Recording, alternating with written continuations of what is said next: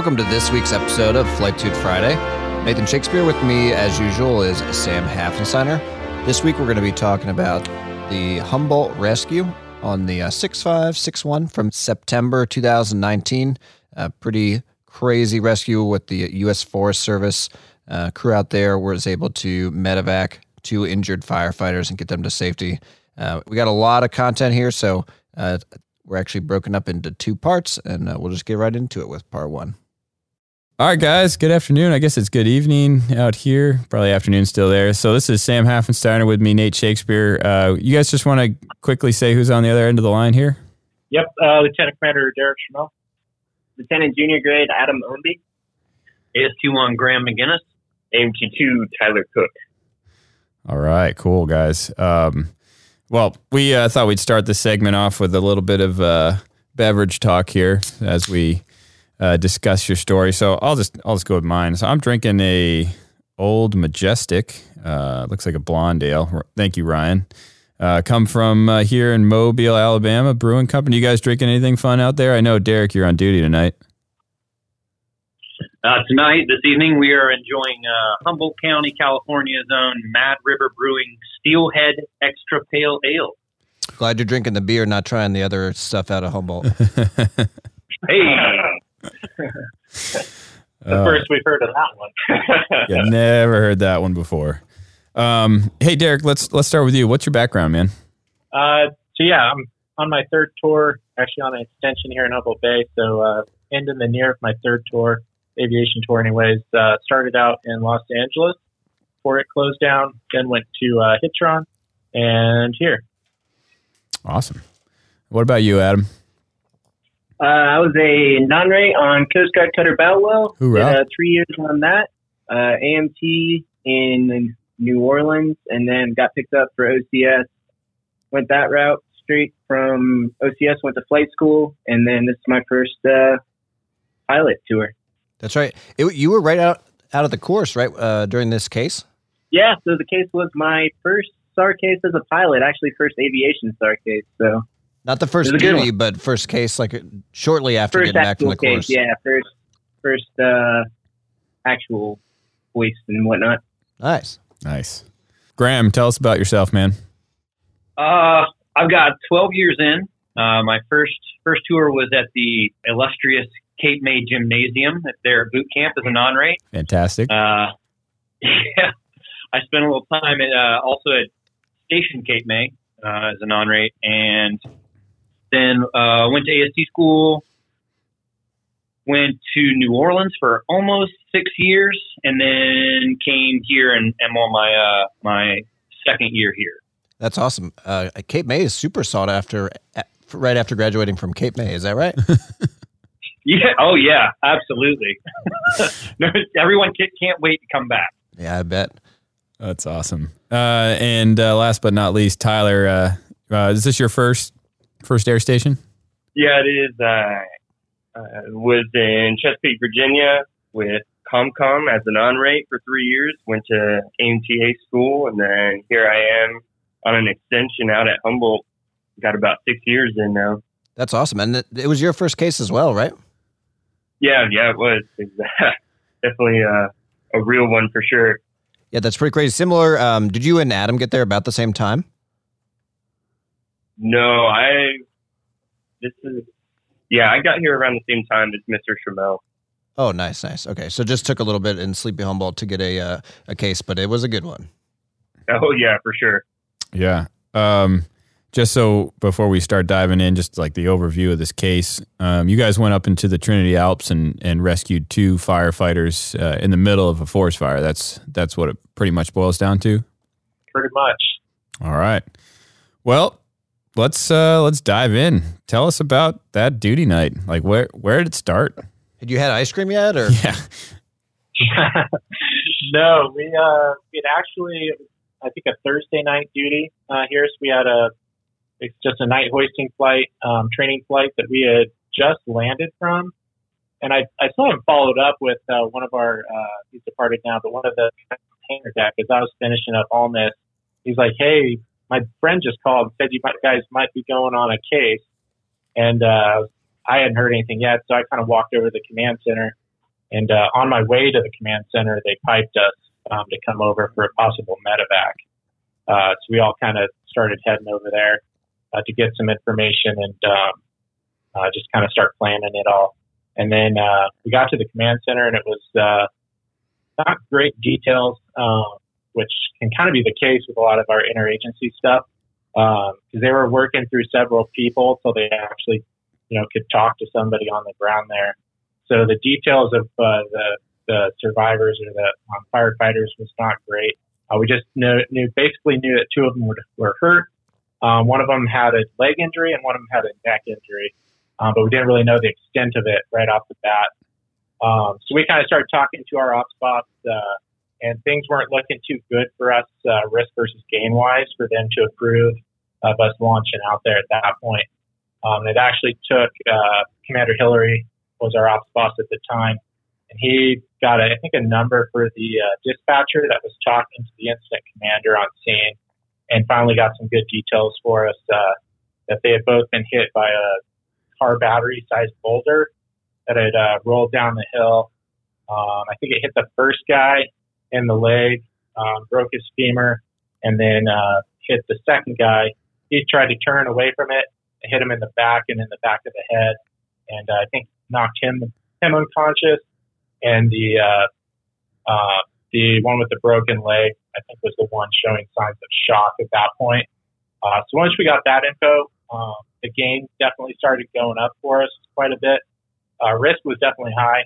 Um, they didn't have too good of a. We had a position, but um, and uh, Ryan can attest to this that the Trinity Alps, like you know, a change in 50 feet laterally could be 2,000 feet of elevation change in the Trinity Alps. It's that steep. So um, we didn't really know, have any idea yet the altitude or elevation that the uh, case was going to be at.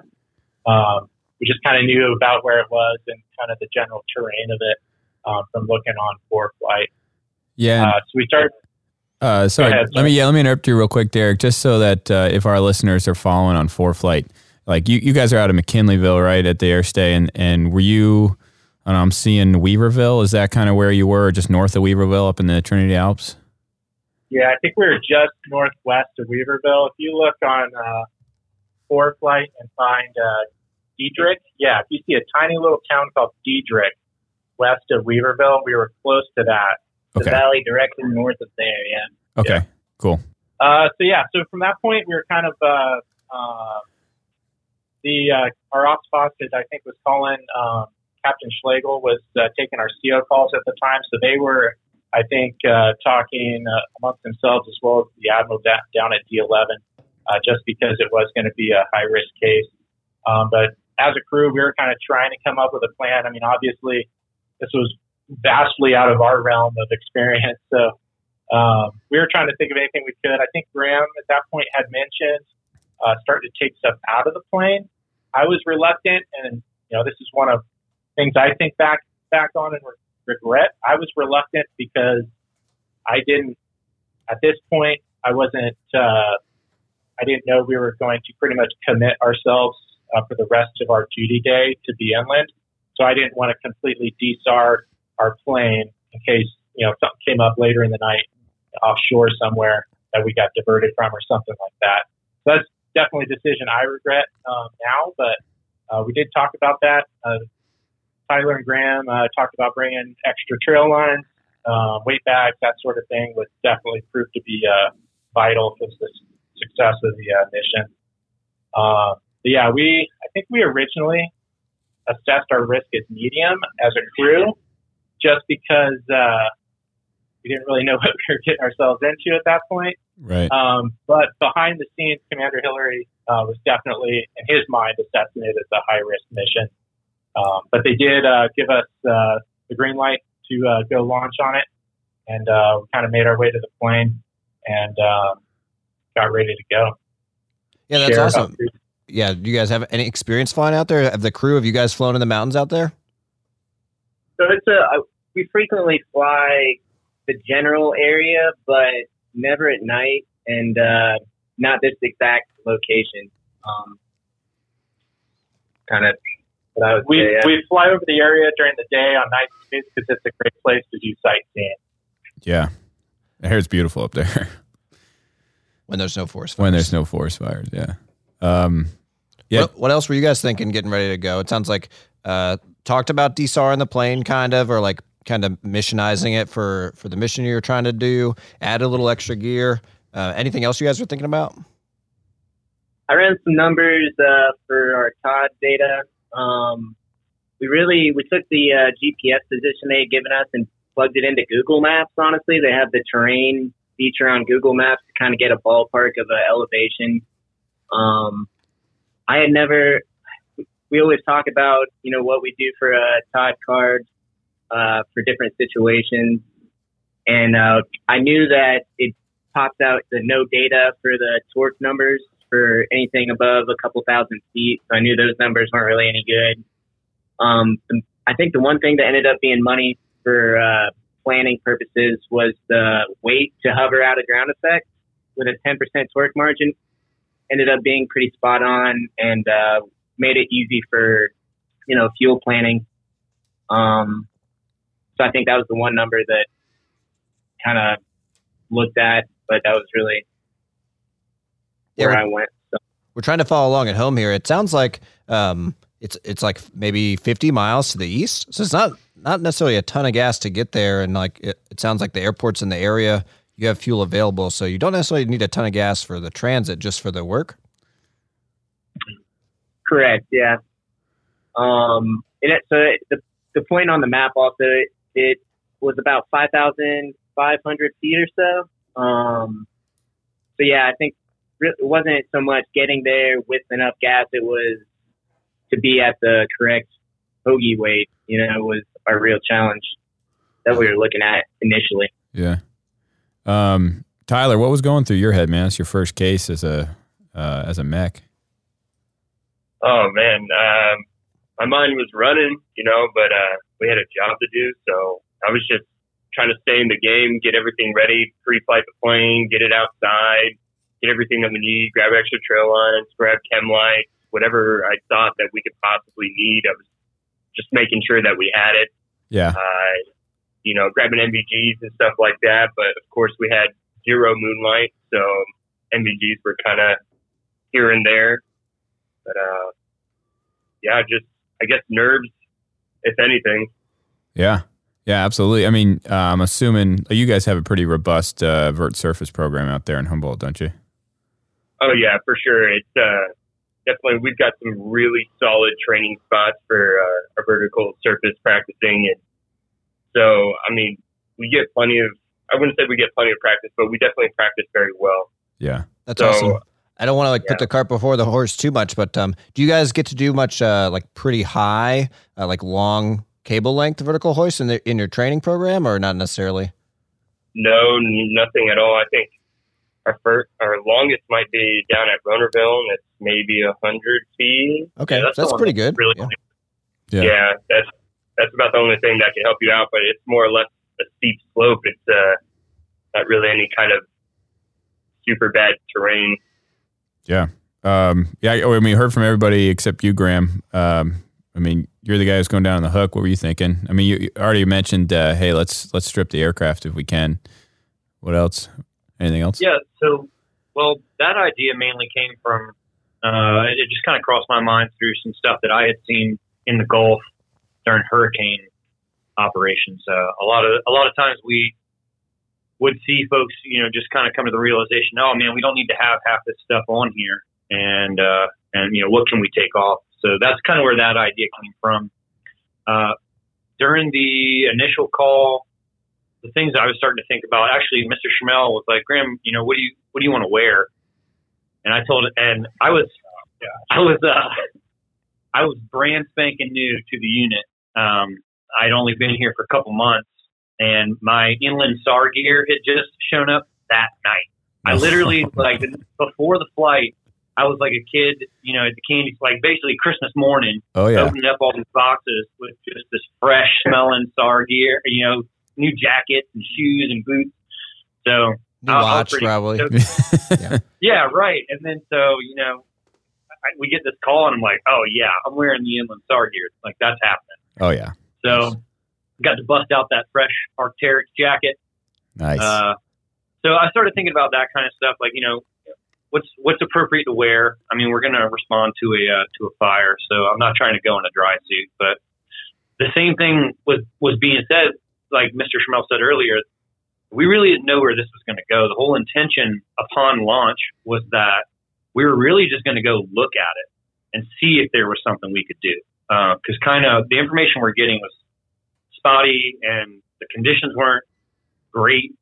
So really, our whole intention was we were going to go take a look at it and see if this was even feasible.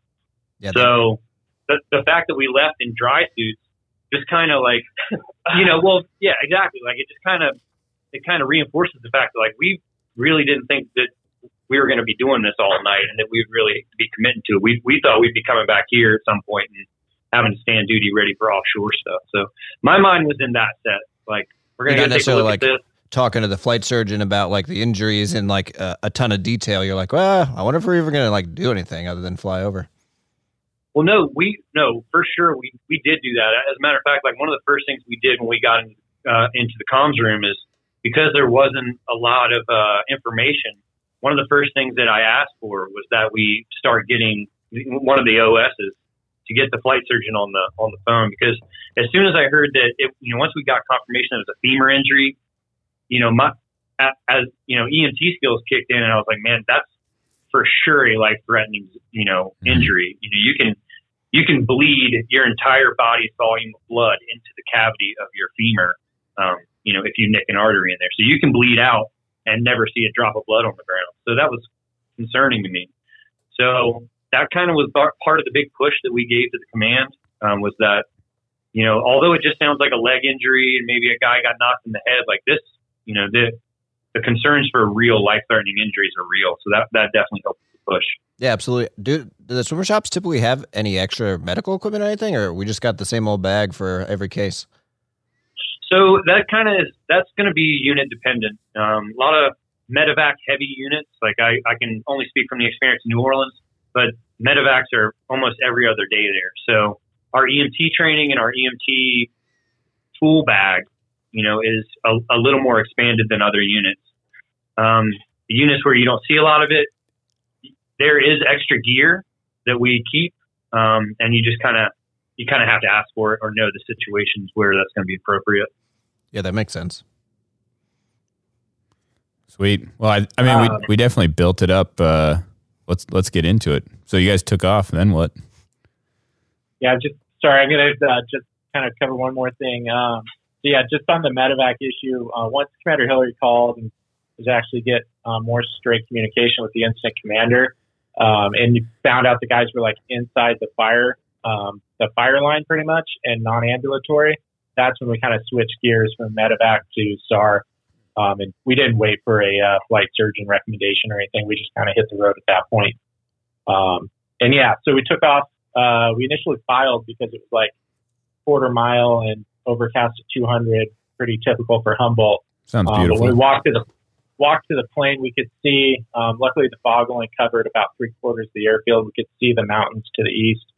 Uh, so we just uh, special V VFR out of here um, to the east over the mountains and started heading out there. And our original plan was there was two uh, Reach uh, EMS helicopters that were on deck in Grand Junction, I think is the little town um, just south of where uh, the fire was. And they they were originally called to try and get these guys, but there was no landing zone, and uh, the only um, the only thing we had was uh, was about a 20 by 30 foot uh, clearing that the firefighters had cut trees down with their chainsaws for us to hoist to. So the Reach helicopters, their intent was to stay on um, Grand Junction, and then once we would pull each guy up one by one, we would deliver them to the Reach helicopters mm-hmm. about five miles away. Oh, nice. Um, so the firefighters actually they they anticipated this as a medevac, and they cut down some trees to make some room for you guys to work. Yep, exactly. Um, just yeah, they didn't. There was no other option really for them to hike the guys out. Um, they were both at this point both on uh, makeshift backboards, um, and just due to the terrain, they couldn't hike them out. It was about a two mile hike, and uh, terrain was so steep that, and we'll kind of touch on that later. But uh, yeah, we ended up kind of being their only option. Um, but yeah, we were flying out there, and, and once we got away from the fog here, it was not too bad. Uh, we kind of climbed up to like six or seven thousand feet to uh, get over all the mountains.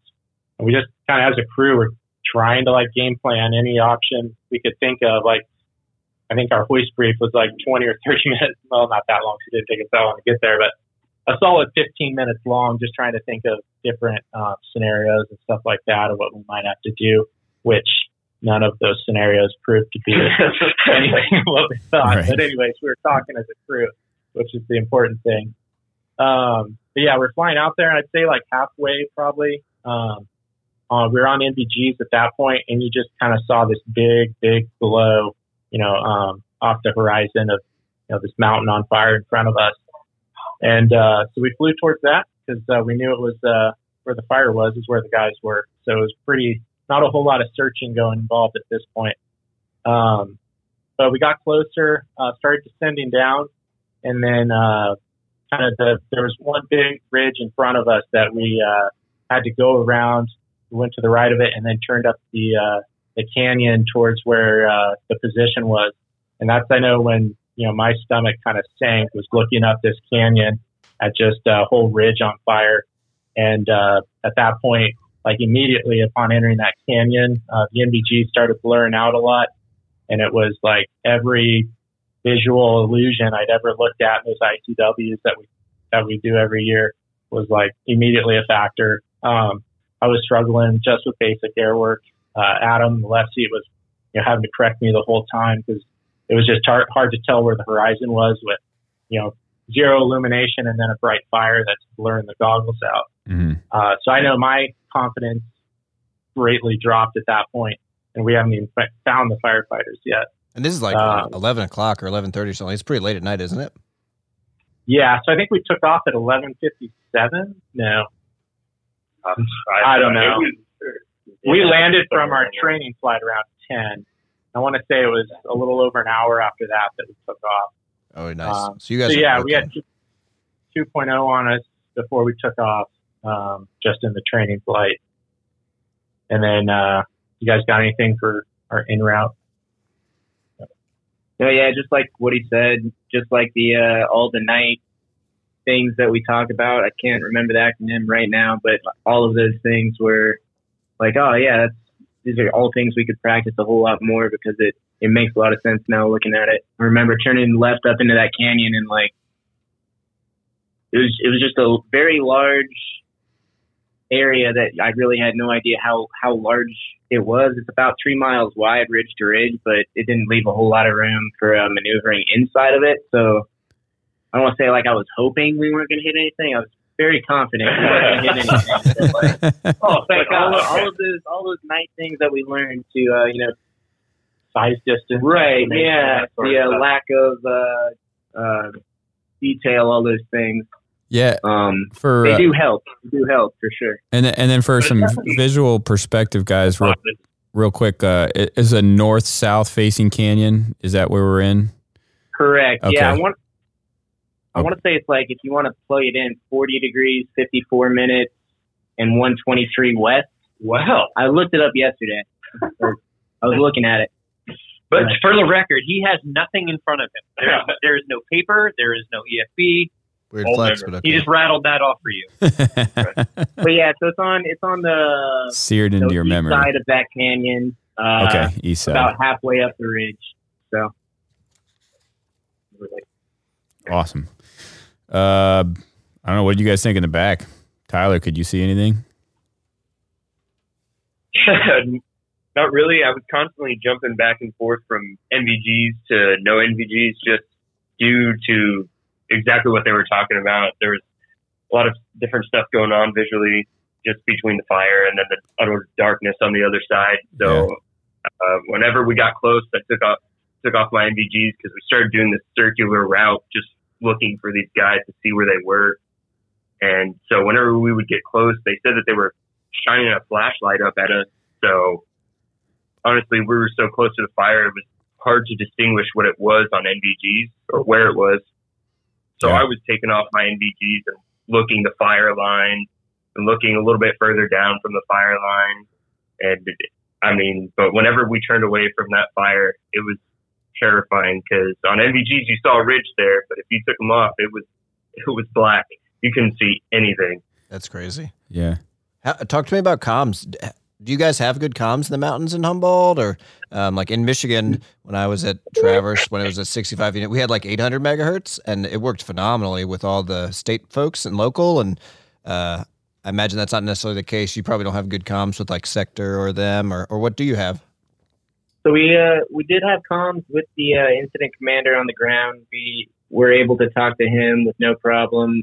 We uh, typically use HF to talk to sector when we're in that area. It's it's an area that like uh, when we're talking to uh, ATC Seattle Center, they they say we may lose you for ten minutes.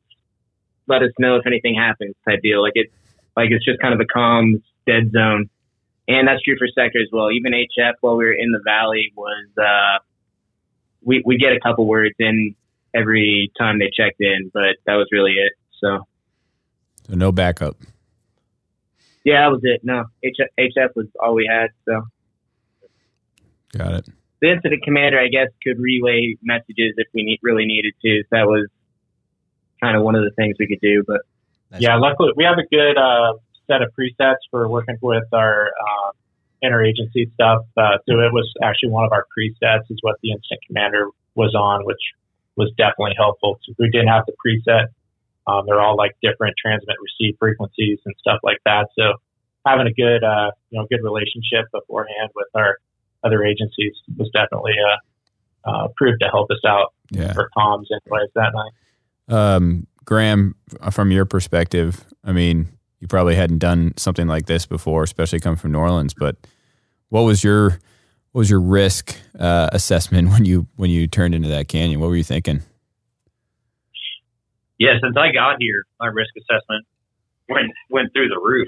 You know, like I'd never seen fog or mountains or flown in anything like that. So this whole area was a little bit of an eye opener for me.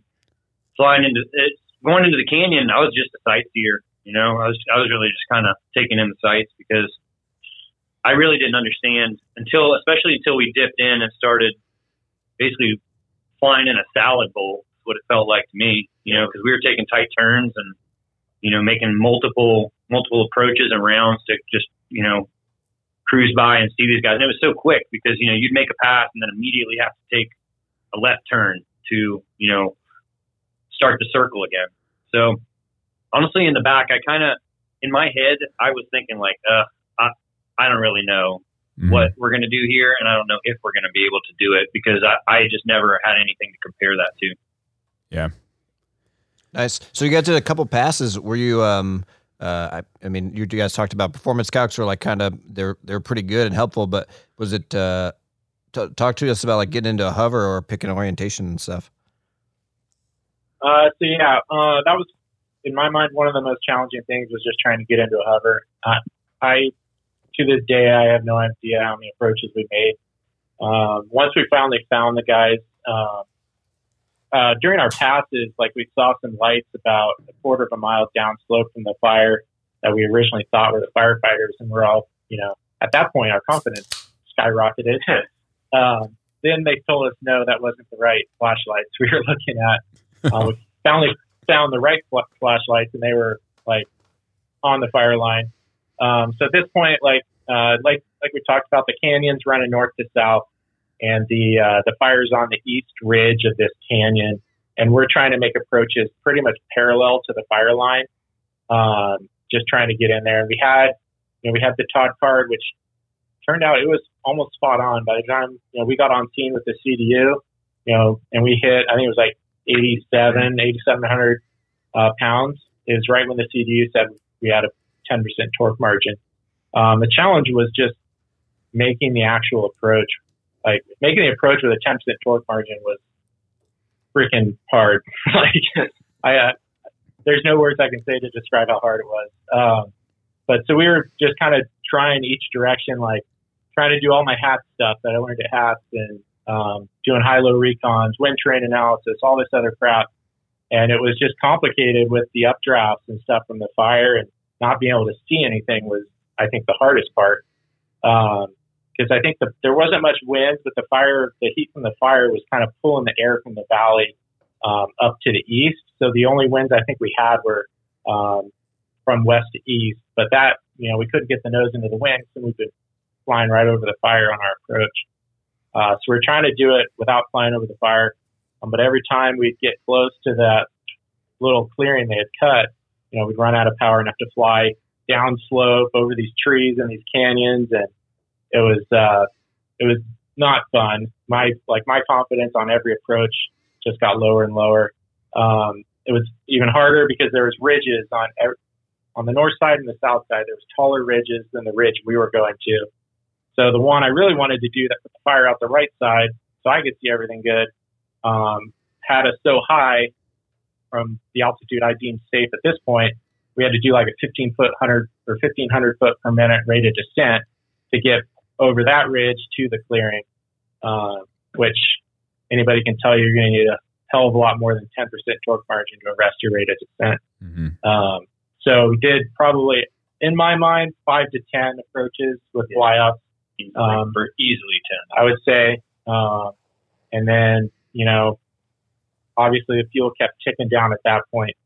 Um, but we finally uh, found a good route, and it was that same route over the ridge. It was just like we got like, you know, just belly over the trees of that tall ridge. And then um, the one thing that did work with HAATS um, that, you know, kind of the Coast Guard breaks you uh, with your whole transition point and uh, the emphasis on that is like transition point kind of puts you in too fast of a approach to your land when you're doing confined area stuff. So I just kind of once I got over those trees on that ridge line, like slowed way back and pretty much just did a high hover taxi, you know, for the last thousand feet on final um, until we got over that um, spot and we were able to get into a hover on that last one. Um, but at this point, had we lowered our bingo at this point? No. No. Okay, we were still at a 400 pound bingo. To where? I think Redding. to Redding at Okay. this point. That was our only fuel spot. So yeah, if you're following along, there's an airport in Weaverville. We don't have any gaps there, any agreements with with them, or there's no. I don't think there's contract fuel or anything there. So, um, Redding was the closest place. But yeah, we got into a hover and then uh, we were pretty high, but guys in the back can probably take a look from there. Um, what were you guys thinking at this point? I think we we really kind of talked about it as soon as Mr. Schramel said that he felt comfortable. He's like, you know, let's. I, during some of the passes, I know that we were like, all right, we're you know, fuel, we're burning down, we're burning down. All right, maybe we can see if we can get one of these guys or you know something. Let's just let's give it a shot and see if we can just get you down there, you know, something or other. And so I think once we finally got into an established hover, and Mr. Schramel, I remember him saying the words like, "All right, this this feels good. Let's try it." So, uh, so we hooked up, and the plan was that I was going to head down to the mountain ridge and assess the patients and see if there was at least one priority patient that we could get out of there first. Um, so I was I was going to go down. The litter would follow behind on a second hoist, uh, and and we would do the packaging and, and try and get everything back up. But I mean, from the get go, like we kind of knew we were on a constraint. So basically, I was told like, look, if the if I tell you to, oh, this is the other thing too was I told Mr. Schramel, I was like, well, I can just get this guy packaged up and I'll just stay down there. Right. you guys can go land and just come back and get me. And and thankfully, he said, not a chance, buddy. like you're, I was like, you know, it'll be fine. Like in my head, I'm like, I'll just run down this mountain. If it really, if the fire starts coming, like I'll find a way out of the way. But you know, luckily, cooler heads prevailed. And Mr. Schramel's like, no, we're not, we're not going to do that. Like, here's the deal: if, if we just get critical, you just, you, I will radio down there. You hook back up, and, and you just need to come straight back up. So yeah, you got it. Yeah, Graham. To just So- to give a visual to the to the listeners here. I mean, you had feet on the ground. What was the what was the angle of that that hillside, and and how close was that fire to the uh, extraction point? So I'm not really good with like math or angles or anything like that. Maybe- but maybe, I can uh, you, You've, if you're if you ski at all, maybe it's like a is it like a blue square? Is it a black diamond? Like how steep was it? yeah, Am I striking out? black. Triple black diamond. Yeah, no, uh, no. I'd say like I I would give it a solid, you know, thirty eight to forty five ish at the max. Like it, there were fallen trees that I could hold on to and scramble up, but it definitely was like walking, you know, like uh, at a 45 degree angle, Like like, kind of trying to scramble up a hill. Yeah. Yeah, it was definitely a good scramble if you if anybody rock climbs. So, um, but like I said, there were fallen trees that these guys had kind of knocked down that I could kind of get up and over. So the the first hoist, uh, I, I went out the door, and Tyler, you got the uh, you got the. Actually, you want to talk about the first hoist? You go for it. Yeah, so you know we were setting up for the first voice. Wait, this is Uh, Tyler, this is Tyler's first voice on a SAR case. So Yeah, All right, Tyler. Thanks. But uh, so yeah, we were we set up and like they were saying, Mr. Schramel said it felt good and we were gonna jump right into it. And so me and Graham were just pretty much sitting there ready, waiting for the word to go. So once he said, you know, this feels good, we were going at it, and I just remember getting Graham hooked up, load checking him, put him out the door, and I look down and I'm like, whoa, that's far. Definitely there's definitely I knew right off the bat. I was like, this is the highest I've ever hoisted from. I was like, I don't even know if we're gonna have enough cable. And right as that thought is going through my mind, Graham looked at me and he goes, "Watch the cable for the candy cane." And I was like, "Yep, I got you." So, you know, we do a direct down, and uh, I'm getting them down, and so the firefighters had left some smaller trees, which honestly, from a helicopter, looked like bushes looked like small bushes, but they were they were about ten foot trees still left standing. And so as I'm putting Graham down, uh, I'm looking up back and forth between Graham and the drum, just waiting to see the candy cane start. And uh, sure enough, it starts coming out. So I just throw it out there. I'm like, we're we're running out of cable, and Graham's not even on the ground yet. So I've so um, I can actually see Graham putting his arm forward as almost it's like, hey, it's a vertical surface and I need some positive contact.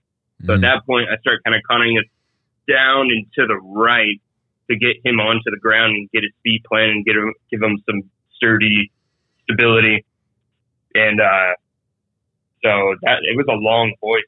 I, I want to say you were getting hoisted down for like two, almost three minutes straight of just Yeah, it was ride. it was eerie to be honest with you. I I I've been on some like long uh some high hoists over the water, but this one was this was definitely different over the uh over the land because at a certain point, you know, it it started to get quiet. Like the further you get away from the helicopter, like the noise kind of dies down a little bit, and like it got quiet. It got super eerie, and all that was running through my head, and I was like, man, if these guys lose an engine, I'm just going through these trees, and it's going to suck. So It would like suck. that's what was running Yeah. through my head. I was like, this is taking forever. Like, why is it so so long? And then finally, I felt, you know, I felt us moving towards the uh, towards the mountainside. Tyler put me right into that stinking tree, Nice. and so I just grabbed hold of that tree and and held on to it, and, and then eventually, you know, he lowered lowered down a little bit further, and I disconnected from there, and uh, and you know, gave the okay symbol and started scrambling up those trees to where they had these guys planted on the ground, and started speaking with the incident commander. yeah. So Uh, I Uh, mean, shout out, shout out to you, Tyler. I mean, I feel like so many hoists we get into, we just kind of, hey, this is what we're doing. This is our hoisting altitude. This is how we're going to make it happen. And and uh, having that thought to like, hey, I need you to go down. I'm assuming you guys went down 25, 30 feet because you were probably already at Oh. what 240 feet a, a cable length almost already. Oh yeah, at least twenty to thirty feet. But uh, you know, there we were surrounded by trees too, so we had to like kind of maneuver our way across and down. And uh, unfortunately, there wasn't really any avoiding that tree for Graham. no, I was happy about the tree.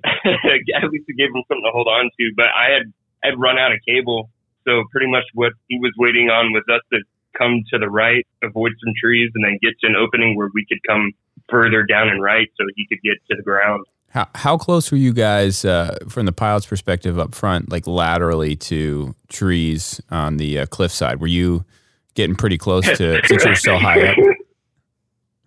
Uh, yeah, we so like for my seat in the left seat, we started hoisting like treetop level, and we're talking like redwoods, right? So they're 200 something feet, like 300 feet high, Uh-huh. and that's why we had to come down. Obviously, so once we started coming down, there were at least there was four or five trees right off the nose and to the right, and uh, I mean they were I don't know, they were everywhere. I don't know. another Yeah. another rotor disc, another rotor Yeah, disc or so. We had an inch rotor disc, I think, the clearance, I would say. You you guys were Ish. facing south for the hoist or north? Facing north. Facing north. Okay, north. so y- did you have uh, down and to the left uh, if you lost an engine, or were you guys committed at that point? We think so. It would have been, it would have been like full left pedal, full left cyclic, Mostly full left. nose down, I Most think, left. but Most left, yeah. we probably could have made it. A sweet roller coaster ride. Good luck, Yeah. Graham, down there below. Yeah, not for me, buddy. Yeah, I know. All right. Yeah, sorry. I just had to ask that. Keep going, guys. You're like What- below the trees of the or the I leaves know. of the redwoods out to the right side. yeah, like, oh my goodness. So you Yeah, get they were, they were some big boys. oh yeah. So you get so Graham, you got down. Then uh, what happened after you you disconnected? Uh, so once I made my way up the hill, it's like maybe 25 feet uh, of kind of like a little scramble up the hill, and they had both both guys uh, on backboards and covered with these mylar blankets. But for whatever reason, as soon as I walked up on them, is when like the rotor wash must have hit and just blew the blankets right off the top of these guys. They had them all packaged up real pretty, like, but just blew these blankets all the way up the hill. Awesome. And so, you know, that's fine. I had to do an assessment anyway. So I started looking them over. I'm talking to the uh, incident commander, and I'm like, "Hey, listen. So who's who's uh, your first priority? Like, because I might only be able to get one person out right now." And he's like, "This guy," and it was going to be uh, it was going to be the head and neck uh, patient because apparently he had lost consciousness and was in and out. So like, all right, cool, not a problem. So I was only able to grab like quick a quick assessment before uh, radioing up to these guys and saying, "All right, we're we're ready to go." I, I didn't want to spend any more time down there than obviously we needed to. hmm So I radioed up, ready for the litter, you know, send it on down. And so Tyler started a uh, a, a, a trail line on that litter, right? Or did you do that? No, we didn't have time. Okay. We were, we were so we were so out of gas that we were like, we'll give it our best shot. Yeah. We started putting the litter down and got about halfway down. Yeah. and we're like, this we're out of time. And then you're like, this isn't gonna work. And Right. so we just aborted the hoist. And Yeah, so that's exactly. So that so while I was down there and and and speaking to this guy, I was like, all right, so here's what we're gonna do. We're gonna pack this guy up. I'm gonna take him, and then we're gonna head out. We'll probably come back for uh, the other patient later. We just got to see what's going on. So um, once we once we got going, and I saw the litter coming down, it just started taking this really big swing, like like a like a big giant loop underneath. I could tell like the rotor wash caught it, and it started making like a real big loop underneath. And just the further it came down, the bigger that loop got, and it started swinging a lot closer to the trees than I was comfortable with. hmm So I got on the radio, and I I guess these guys were already talking about it. Uh, but I was like, "Hey, this isn't going to work. Like that, that thing's getting way too close to the trees, and it's just swinging pretty crazy." So, um, as soon as and no long, no uh, sooner had I said that, the litter went back up, and I think Mr. Ownbey got on the radio. and Was like, "Yeah, the bare hook's coming down, and you need to get on it. We're out of gas." And so, really, that's that's exactly what happened. That they brought the litter back up. And I looked over to the incident commander and I told him, I was like, listen, we're too heavy uh, and we're running out of gas. I was like, we're going to go and they're going to pick me up and we're going to land somewhere and we're going to come up with a new plan and, uh, and have to come back. And he's like, okay, you got it. And, uh, no, you know, no sooner than I said that, the hook came down and I hooked back up and was on the way up. Nice. Um, uh, well, we really haven't heard too much from you, Adam. What, what was it like sitting left seat on uh, this whole experience? Uh, you know, like like I said, it was my first case. Um, so maybe I just didn't know any better. Uh, or maybe Derek's just that good. I, I don't know. I honestly thought everything was going really well. Nice. Um, no, but it was like, like I said, being in the canyon there, and then more more or less surrounded on three sides by trees and or fire. Obviously, uh, seemed pretty unique. I would say Yeah. it, it was uh, a lot going on. Yeah, we don't Yeah. train that at HC. No, I, I remember my first case, and uh, I was flying with a Blake McKinney, who's been flying for a long time, and I didn't know where we were until we were hovering over the person up in the northern part of San Francisco Bay. So I, I hear you, man. It's just, I'm just, you're just there sometimes. Yep. Yep. Yep. All right. Uh, Shakes, we got any other? So Uh, I'm just like trying to put myself there. It sounds it sounds pretty gnarly. I know, same, I same. think I'd here, be like, hey guys, let's just go home. yeah, like, uh, do you guys really want to do this? Yeah. Um, well, that's awesome. First attempt. You pick up Graham. Um, where are we headed? Yeah, so I guess also when we were, as we were, all this was unfolding, we were taking bingo down um, incrementally. I think we got down to, what, 300 or so. And uh, we're bingoing to, to Redding, like we said, Mm-hmm. um, because that was the closest place. So Easy flight there, or are you guys bouncing over mountains the whole time?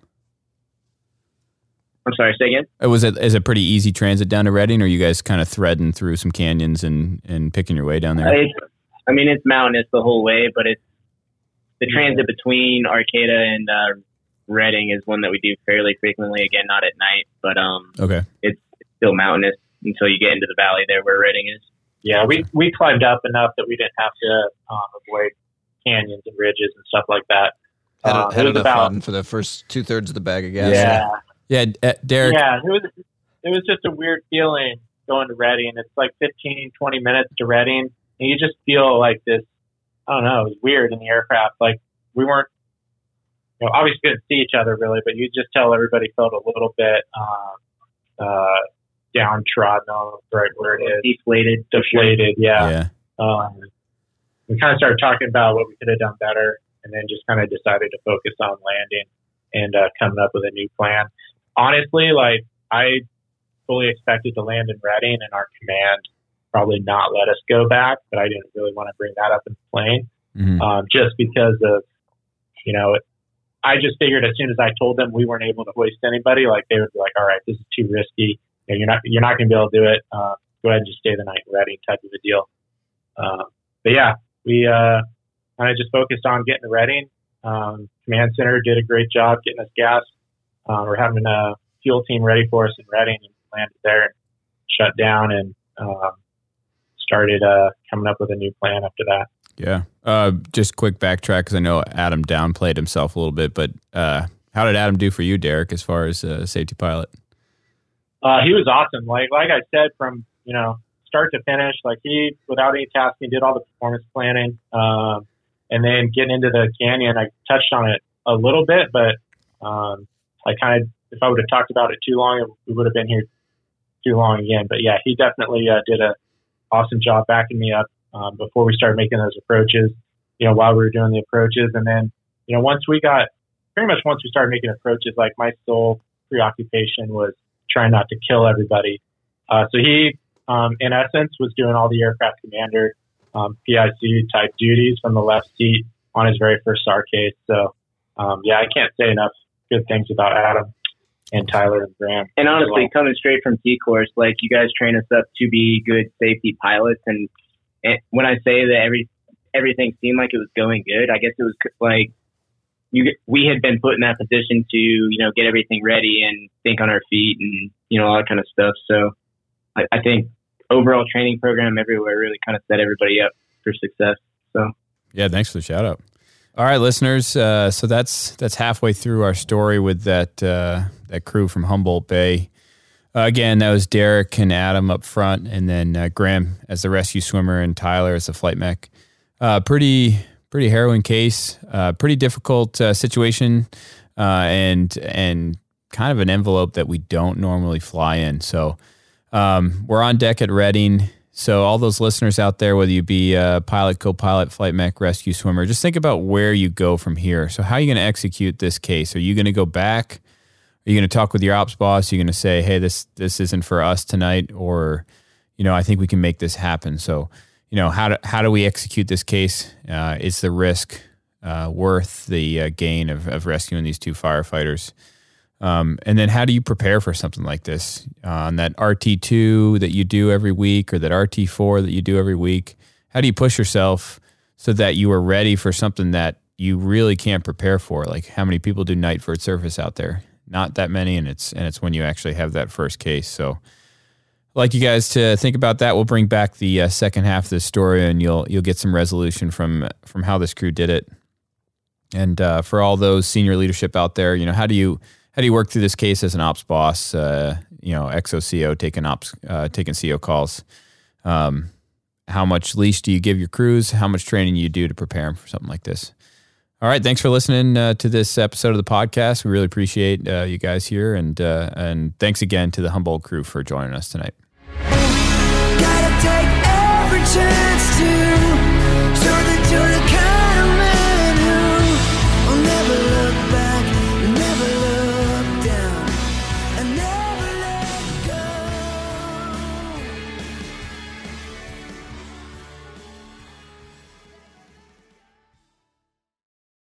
So, you know, how do how do we execute this case? Uh, is the risk uh, worth the uh, gain of, of rescuing these two firefighters? Um, and then how do you prepare for something like this uh, on that RT2 that you do every week or that RT4 that you do every week?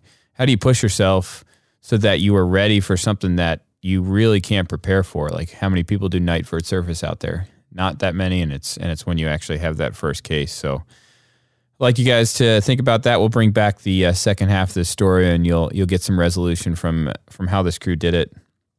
And uh, for all those senior leadership out there, you know, how do you how do you work through this case as an ops boss? Uh, you know, XOCO taking ops, uh, taking CO calls. Um, how much leash do you give your crews? How much training you do to prepare them for something like this? All right, thanks for listening uh, to this episode of the podcast. We really appreciate uh, you guys here, and uh, and thanks again to the Humboldt crew for joining us tonight. Gotta take every chance to